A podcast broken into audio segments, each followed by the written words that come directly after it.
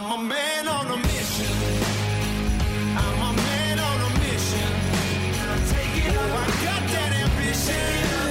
Take it up. I'm a man on a mission. What's up, peeps? I hope every single one of you is managing to drive yourselves to thrive in between each of our new monthly episodes. And this, for your information, is episode 164 of the Speed Mentor podcast with me, your host, Gavan Wall. Now, I'm going to let you into a little secret here. I had an episode all lined up for you today, all in plenty of good time, and it was full of the usual blood curdling exhortations, full of you, full of the good stuff that help you rise up and become the very best that you can be. You know, the standard speed mentor sort of territory stuff, the, the stuff that walruses are nourished on from a very early age. Good quality fish, no doubt. But, but something happened. Uh, and I, will probably regret this. And I've binned that episode. I've binned that episode. Well, certainly I've postponed that episode. It'll be it'll be back at a later stage. Now, there's there's something like it's nothing earth shattering about what's happened, and I'm not even sure uh, that I'm the right person to actually be talking about this stuff. And I would probably be best advised to stay off this topic, as I will no doubt offend some of you. Uh, but I think it's important um, so I'm going to do it anyway. It's just one of those things that's just happened uh, uh, um, recently, and I, I, thought I should really address it now. Um, as you know, I've never been one to shy away from giving you my views, but I probably usually stay off this type of crime. But anyway, I hear you saying, "Hurry the fuck up, Gavan! Um, uh, will you get on with the show? What the hell are you droning on about here, what has actually happened. Now, okay, here it goes. Now, just bear with me. This might take some explanation, particularly for all the lovely listeners that I have outside the island of Ireland and outside of Walrus Island, where we all know this stuff. So here it goes. Right, my mother, right, my mother was a great hockey player back in the day, and she played for Ulster. This is just background to try and explain some of the stuff. And she played for Ulster, and she won every award that was going with her and her team. And my children, my three children, have sort of followed in sort of similar footsteps, but in a different form, because my three children play a game called hurling. Now, for all of the listeners who are outside of Ireland, who are outside the sort of Irish diaspora, uh, you're probably saying, "What the fuck is hurling?" Now, it's I'm going to get scolded by people. It's sort of like hockey, but played in the air, uh, but sort of at a much faster pace and perhaps at a more, you know, sort of more of a physical level, right? And uh, then it, it has posts. I'm trying to explain this as best I can. It doesn't have a wee tiny hockey net, which is played on the ground. It has posts like rugby posts or Gaelic football posts for any of you around here. So like rugby football posts and you get three points for hitting the sliotar or the ball over. Sorry, you get three points for a goal for hitting it underneath the crossbar where there is a goalie, and then you get a point for putting the ball or the sliotar over. Um, you know, like you do a penalty kick in rugby, you get a point for putting it over the crossbar. Hope that sort of explains it a little. So it's a bit like rugby. Oh, sorry, it's a bit like hockey. It's a bit like hockey, but with rugby posts and a goalie in the net below the crossbar. You get three points for putting it in there, the sliotar or the ball, and it's hockey played in the air, and you get three uh, one point for putting it over the crossbar. Okay, so I have two girls. One of them, the eldest, is called Erin, and the next child is called Shifra. That's my two girls, Erin and Shifra, and they're aged 11 and 10 respectively, and my son Shay is aged 9. All right, so we uh, we as you can just you'll have worked out we had a busy uh, few years so we did with three kids knocked out in two and a half years. Uh, well Helen did anyway and um, uh, and we actually only started having children when we were 39 and 40 years of age so we had to get a move on and we certainly did in that late 30 early 40s uh, period of time. But anyway they're all playing a bit of hurling okay? Now but this is where the story starts. You see I was telling someone about the success of my two daughters and they, have just won their, their hurling league. And um, Shifra, she actually scored a goal in the last match. And Erin's a really great wee player, you know. And I was saying to this guy, there was a guy in, in my company, and he's a man who comes from a county that has a sort of a, a stronger tradition of hurling than we do uh, here in Ulster. Uh, although Antrim, where we're based, is probably the well, it's definitely the best uh, hurling team in Ulster. So we're, we're okay. But th- this guy came from a much stronger tradition, um, and a much stronger count- county. And I said on several occasions, I said that my girls were playing hurling. So I wasn't going to start saying my son played hurling and she, they played camogie. I'll, I'll come down in a second. Probably I'm waffling here, but uh, I said my, my daughters, my girls are playing hurling and he corrected me. He corrected me. But he and I both knew what I was talking about. We both knew what I was talking about because I'd started talking about all three kids playing hurling before going on to talk about my girls. So I was already talking about hurling, right? Again, for all of those who are outside Ireland, I'm sorry about having to explain all this. Again, for all outside Ireland are trying to keep up and are going, what is he going on about? Males, the male males of our species to play hurling, but females play camogie. Okay, so males play hurling, females play camogie. Now, camogie is almost identical to hurling, um, apart from probably about three rules. And I'm, going to stick my neck on the block here and say that I believe that those rules differences are fairly slight variations, which, this is just my opinion, folks, which enable men to justify unfair treatment of women as second class in this sport. Now, I'm getting into the controversial stuff. I'm getting into the controversial stuff here, folks. Now, the biggest rule difference is that there are no shoulder, shoulder charges in the women's game in the camogie. And you know what? It's a wee bit of an enabler for men to demean the women's code, which I feel is treated like a sort of a second class uh, code up and down the country. And they get second class treatment in relation to access to pitches, in relation to access to Croke Park, and Croke Park's like Hurling's Wembley um, Stadium. Uh, and it was funny when, when that man insisted my daughters didn't play hurling. It wasn't that it wasn't just that he was informing me that there was a difference between hurling and camogie. He knew I knew that. No, there was an additional little jag that girls can't play hurling, um, because they're just girls, right? Now I spoke with Erin about this the next day to get her take on it, and she said she likes having a girls' code. She likes having it being a wee bit different, a girls' code, but I was I was talking with her when my son came into the room, and he immediately started mocking camogie, saying that girls can't play hurling, they're too soft and they're not skillful enough. Right, and to me that proved the point um, that I felt was being made sort of quietly and discreetly by that guy. Um, because the Irish like to portray themselves as free thinking and liberal and sometimes the oppressed. But, you know, there's a strong bent of conservatism in this island that's rooted in the 19th century before women had the vote. Now, there's been a lot of um, referendums, a lot of changes, and a lot of stuff that's gone towards women's rights and other minority rights.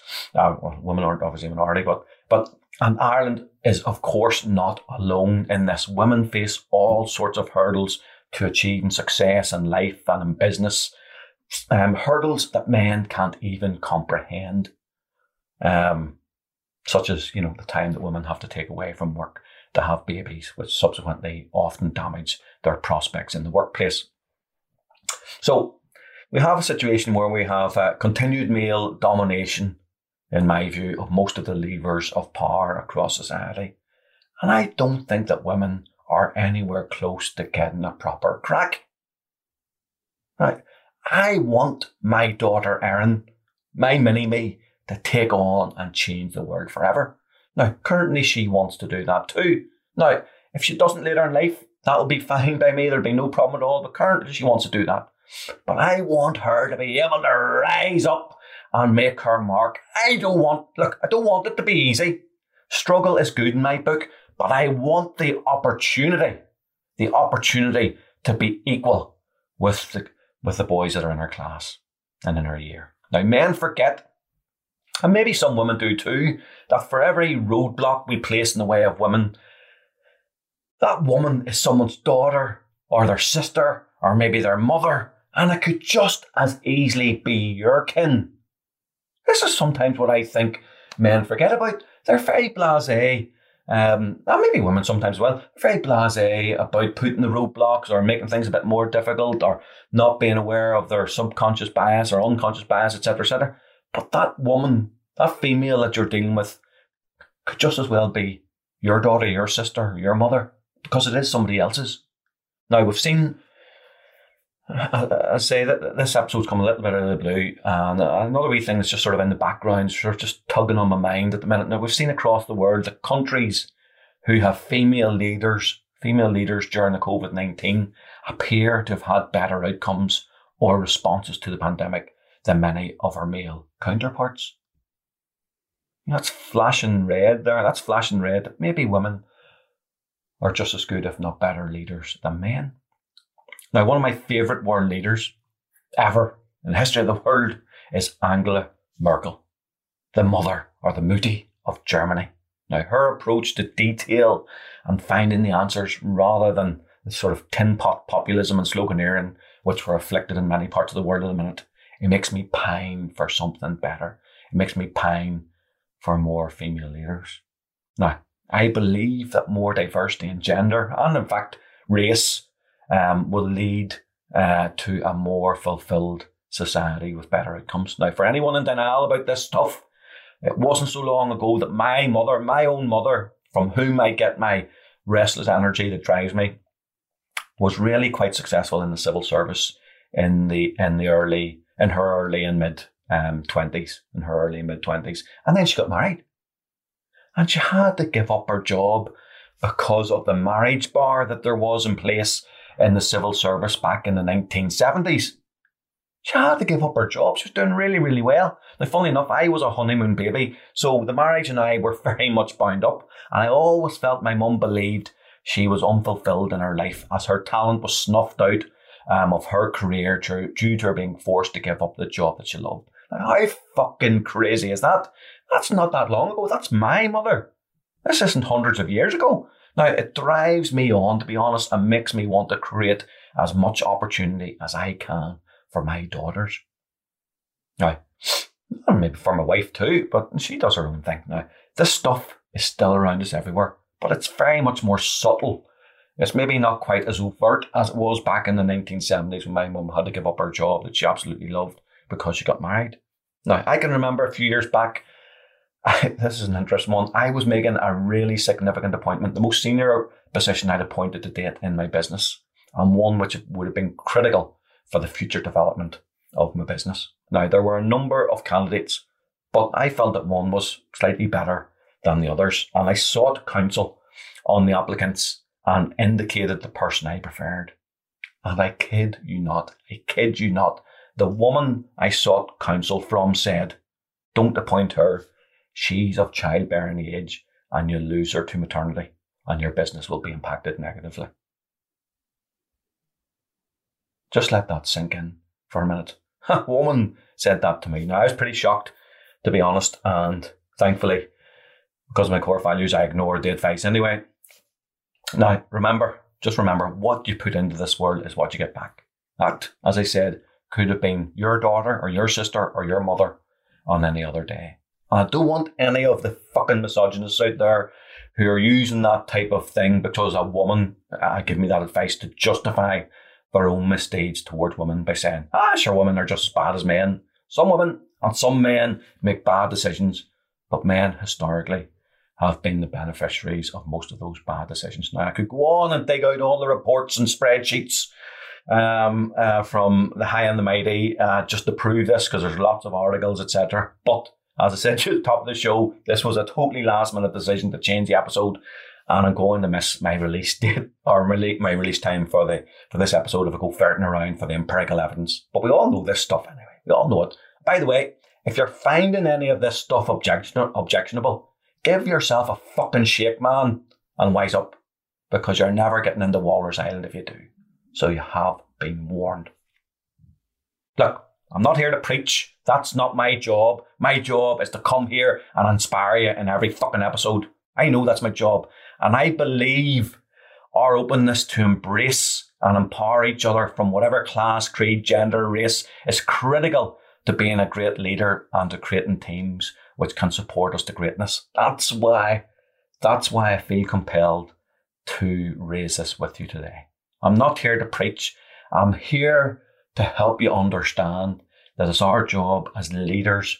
And if you want to create a great business, with great followers, with great future le- leaders. You need to be able to inspire them all. And if you let this type of cancer into your psyche, people can sniff it. They can sniff it. They know. Now, this, this is a bit weird, but just as I've been putting together this episode, Justice uh, Ruth ba- Bader Ginsburg, Ruth Bader Ginsburg, RBG of the Supreme Court in the United States of America, has passed away. Now, you'll probably a, fair few of you will probably have heard of her. She was a powerful sort of female active, uh, icon and activist judge, a real women's rights activist. And she had some powerful thoughts and quotes on, on the subject of today's episode. Um, my favourite is this one, which will wrinkle a few brows of those over in Dickhead Island. That's my personal personal favourite quote of hers. And she said, People ask me sometimes, when will there be enough women in the Supreme Court? And my answer is, when there are nine. Now, there only are nine justices in the Supreme Court. So her answer was, um, there'd be enough when there are nine. And the point I think she was making there is that we didn't bat an eyelid when for decades and centuries we had nine men. We didn't bat an eyelid. And she's saying, think about how much outcry there would be if there would be nine women. So just have a think about that. That's my favourite quote. And one other, just on the personal side of life, to evidence how important the role of men and of partnership is in this. In her personal life, she said, if you have a caring life partner, you help the other person when that person needs it. I had a life partner who thought my work was as important as his, and I think that made all the difference to me. So there you have it. Uh, Ruth Bader Ginsburg, and uh, that's her take on, um, I suppose, what we call feminism. Okay, so there you have it. Not the episode I was expecting to do. This one sort of crept up on me a little. I think seeing my daughters grow up and thinking about the world they'll encounter and wanting it to be a level playing field of equal opportunity. In truth, if I'm honest, as you know, I've conditioned mind to know they'll have to fight for anything and everything anyway. So they'll probably be okay but not all girls will be as well prepped for the struggles ahead. So let's every one of us make a contribution and promise to make a difference. Right. I normally say something jocular or witty, um, but if I've gone all serious on you today, uh, this episode started out because I felt uh, that girls' sport was getting slighted a little bit compared to boys. So I'm going to put this challenge out to all the male walruses out there. Let's make sure the girls and women in our houses are getting just as much support and interest shown to their sporting pursuits and pastimes as the boys and the men are getting. That would be a good place to start. Now, okay, I'm going to just uh, wrap up here with some housekeeping and give you an update on the change venture capital and uh, our progress in relation to raising 50 million uh, to totally transform venture capital and the startup scene in Northern Ireland and further afield. Now, I'm pretty confident that we're very close. Uh, we have what we call a limited partner who, who's effectively an investor who wants to actually fill the whole 50 million. And in fact, they actually uh, want to push that to 100 million. But um, that will come with a serious loss of control of the fund and its direction uh, and the direction of travel uh, that Andrew and I will have, and our, our desire to help transform early stage ideas might be lost, certainly to an extent it would be, because we'd be investing at a later stage and we'll be less focused on Northern Ireland because the ticket size of each investment will be larger and there aren't that many opportunities here in Northern Ireland at that size. Now, those changes may actually be good in the long run for us, but we have to be very careful that there's overall alignment of values and goals before we pull the trigger on this. So we're exploring other opportunities as well. And we also have two other investors. One of them is a fund of funds which invests into funds. They want to put, both of them want to put a significant chunk of the 50 million in with us. And we're now talking also to the British Business Bank, the BBB, about their, their ECF fund that they have, which uh, match funds uh, private money that's coming into new VC funds. And finally, we have a number of ultra high net worths who are interested in doing direct investments into some of the great investment opportunities that we have. So there's loads going on. With our first term sheet issued and accepted, and we're in legals now, and that will probably complete soon.